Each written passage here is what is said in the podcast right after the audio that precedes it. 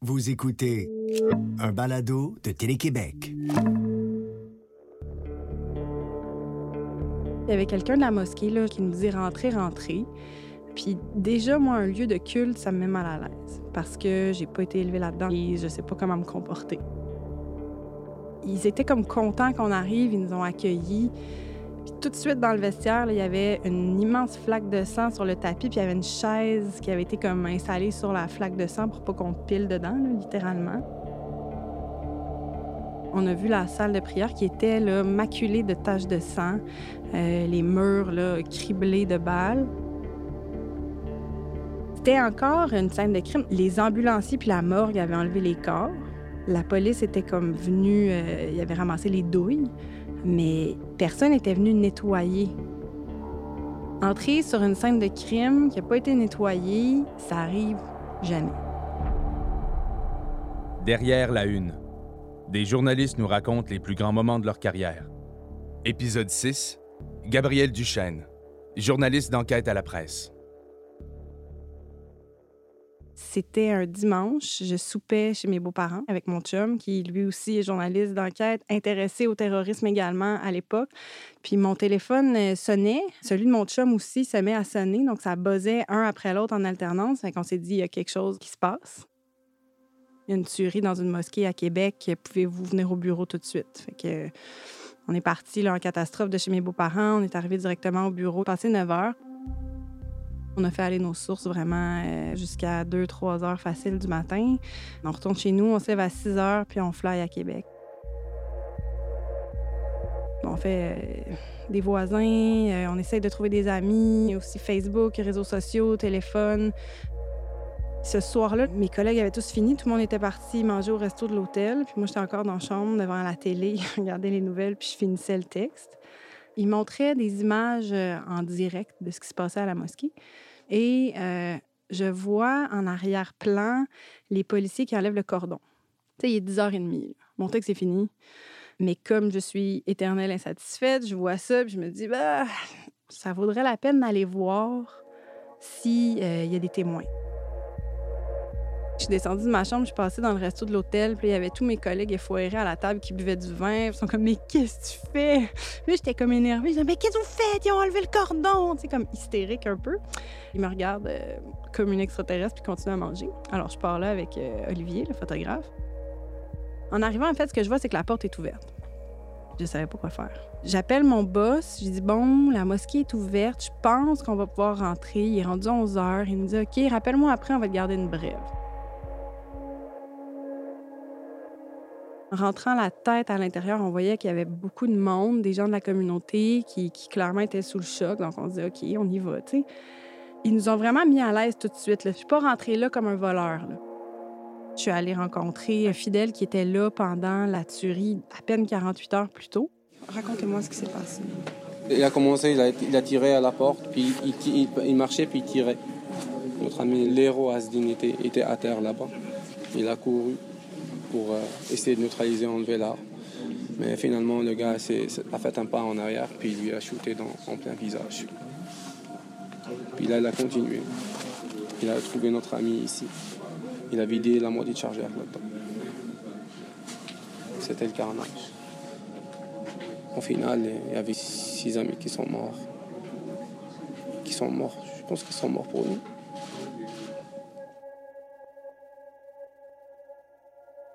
On est sorti. Puis je me souviens d'avoir vu les télés qui faisaient les directs devant. Pendant que les télés faisaient leur stand-up devant, nous autres, on était dedans. Ça, c'est sûr qu'il y a une satisfaction. Ils ont juste à faire quatre pas, tu sais, puis mais faut que tu le fasses. Il était rendu près de minuit. J'ai rappelé mon boss sur l'adrénaline, puis j'ai dit euh, OK, on est rentré, euh, c'est, on a tout. Il dit OK, parfait, fais-moi une brève. Mais es-tu malade? je sais pas ce que tu n'as pas compris. on est rentré, on a tout vu. Là, je l'ai convaincu. j'ai beaucoup poussé, puis il était comme OK, OK, je comprends. C'était la une, c'est sûr. Je pense en fait que les boss, ils n'ont juste pas compris. Ben comme moi, en fait. Entrer sur une scène de crime qui n'a pas été nettoyée, ça arrive jamais. Je suis fière d'avoir eu l'instinct d'y aller, puis je suis aussi fière du rendu pas quelque chose qu'on voit souvent chez nous, de la violence. C'est quelque chose qui est comme lointain, une tuerie. Ça ressemble à quoi, tu sais? Par ce reportage-là, on a montré quelque chose qui était pratiquement jamais montré. C'était important qu'on montre c'est quoi l'horreur.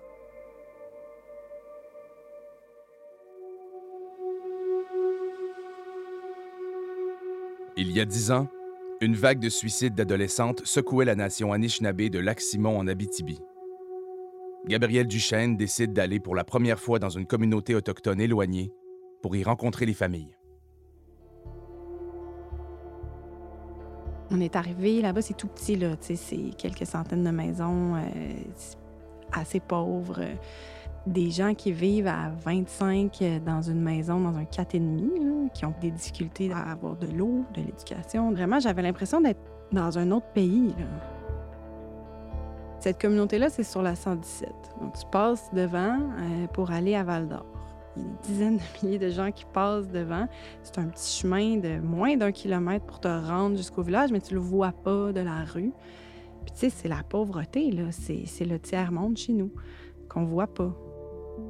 Puis on a rencontré euh, une jeune femme, à l'époque, qui était adolescente elle-même, qui s'appelait Malinda. On lui a dit pourquoi on était là. Tout de suite, t'as comme vu la lumière dans ses yeux. Elle a comme compris ce qu'on voulait faire, puis pourquoi on voulait le faire. Puis elle a disparu. On était comme au milieu de la rue, avec tout l'équipement photo, un peu perdu. Tout le monde nous regardait. Mais qu'est-ce qu'on fout ici? Et où? Elle nous a dit, je reviens. Puis comme une trentaine de minutes plus tard, elle est réapparue avec une vingtaine de personnes, facilement. Elle avait ramassé dans le village tous les proches des victimes. Tu sais, elle nous a dit, ben voilà, vous voulez parler aux familles, voilà, ça c'est les familles. C'était très intense, euh, beaucoup d'émotions. Euh, tu voyais que ces gens-là, ils voulaient en parler, ils étaient contents. Tu sais, enfin quelqu'un pour nous écouter. Moi, j'ai été flabbergastée par ça parce que il y a une ouverture, une candeur, t'es accueilli, puis les gens sont tellement ouverts. Dans les années suivantes, on a fait quelque chose avec une collègue sur euh, les décès violents euh, d'enfants autochtones. Puis encore là, c'était là, mais c'est juste que personne n'en parlait. Mais ben, en fait, personne n'en parlait. Eux en parlaient. Mais c'est ça, en fait, qui, me, qui me fait capoter là, avec, avec ces sujets-là. C'est. Ça fait des années et des années et des années que les membres des communautés le disent, tout ce qui leur arrive, tu. Mais jusqu'à très récemment, ça n'avait pas d'écho. Même moi, quand j'y allais, j'écrivais, puis mes textes n'avaient pas d'écho. Plus que ça, je recevais des courriels épouvantables de lecteurs racistes, indifférents, frustrés. Puis ça, c'est fâchant. On irait faire le même reportage en Haïti, puis les gens seraient scandalisés. je trouve que c'est honnêtement le sujet le plus important depuis des années chez nous. C'est la plus grande injustice, les plus grands drames collectifs. C'est comme la honte du Canada un peu. Puis il a fallu qu'on trouve des cadavres ou qu'une femme, Joyce Echaquan, meure en direct sur Internet pour que les gens soient forcés de ne pas détourner le regard. Montrer la laideur, montrer l'injustice, montrer l'horreur, montrer tout ce qu'on essaie de cacher. C'est pour ça que je fais mon travail. Plus c'est laid, plus je veux en parler. Puis plus ça choque, plus j'ai l'impression d'avoir fait mon travail.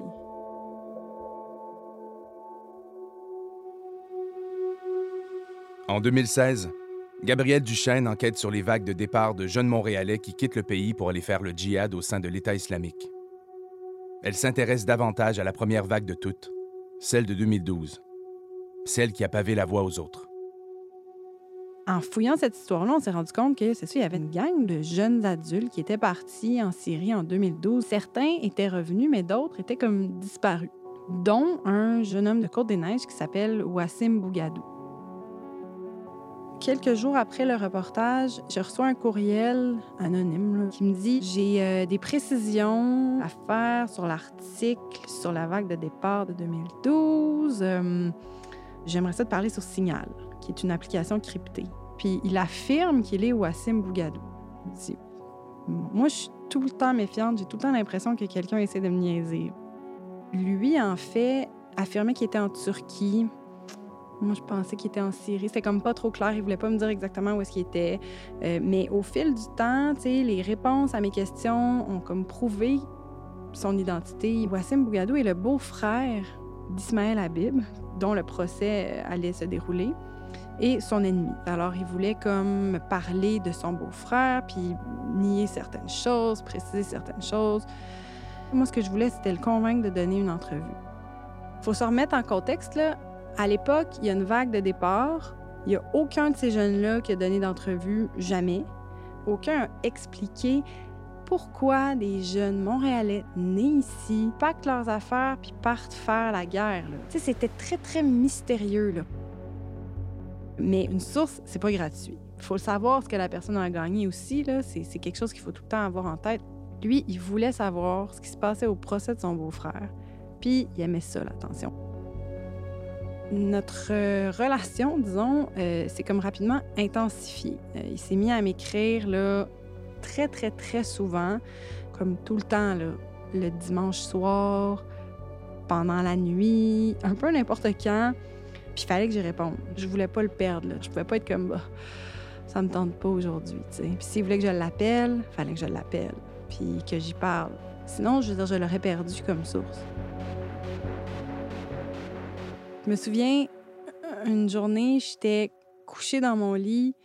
Mon chum revenait de reportage.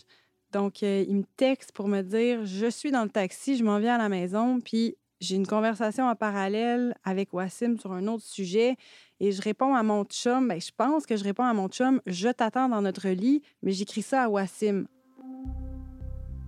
Un islamiste radical qui se bat pour implanter un État islamique avec tout ce qu'on sait sur les femmes.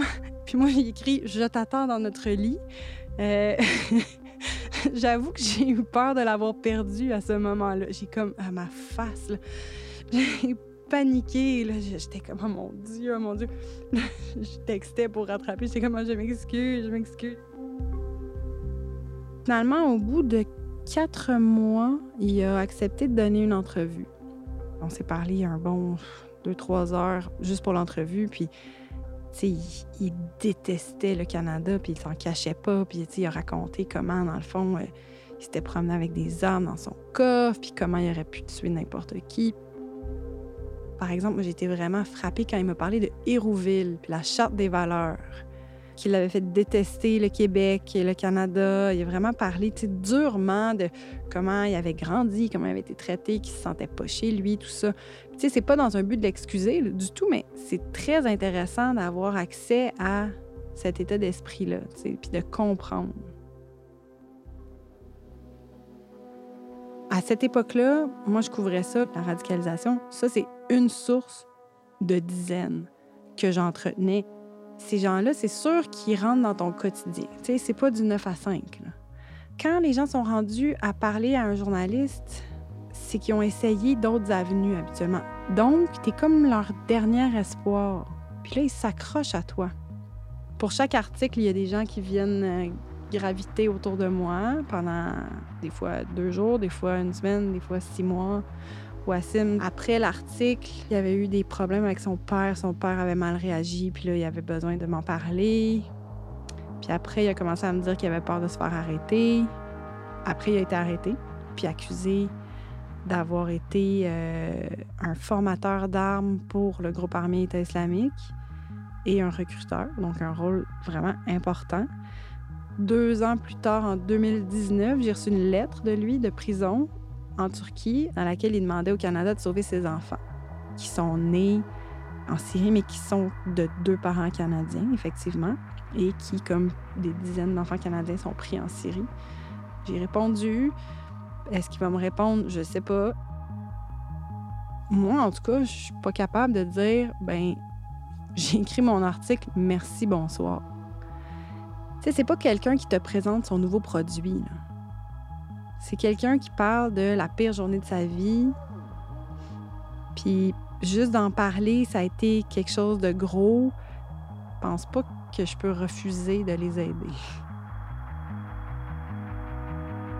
L'enquête, c'est merveilleux parce que on peut fouiller, parce que on peut développer, parce que justement, on a le temps d'aller là où personne n'a le temps d'aller. Mais c'est aussi extrêmement euh, drainant parce que c'est des sujets qui sont par définition lourds, puis on devient vraiment le catalyseur de tout ce drame, de toute cette injustice.